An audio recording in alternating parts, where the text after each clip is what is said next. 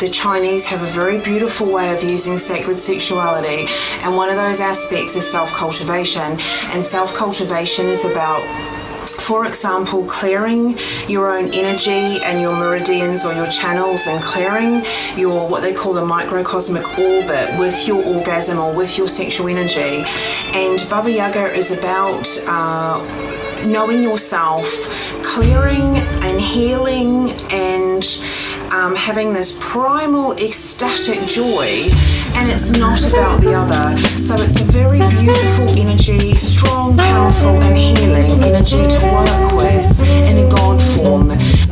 Thinking back to the time I was up in your pad, my muscles were sore, you was rubbing my back, was all of that. That coconut oil made of a blood boil. Eyes luster when I saw your skin blush when I toyed with your little clit. Gave it a little kiss.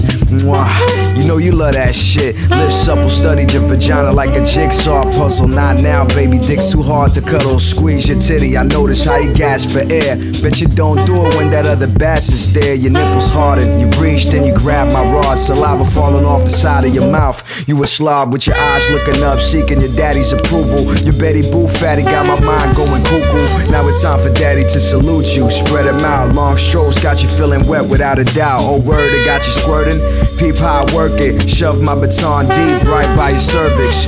Got you leaking like an oil change service. Kegel exercises got you feeling like a virgin. As I take ownership of what's between your legs, eyes rolling to the back of your head. Remains unsaid, your walls pulsating, gently squeezing on my shaft. That made you drink my machismo in a glass.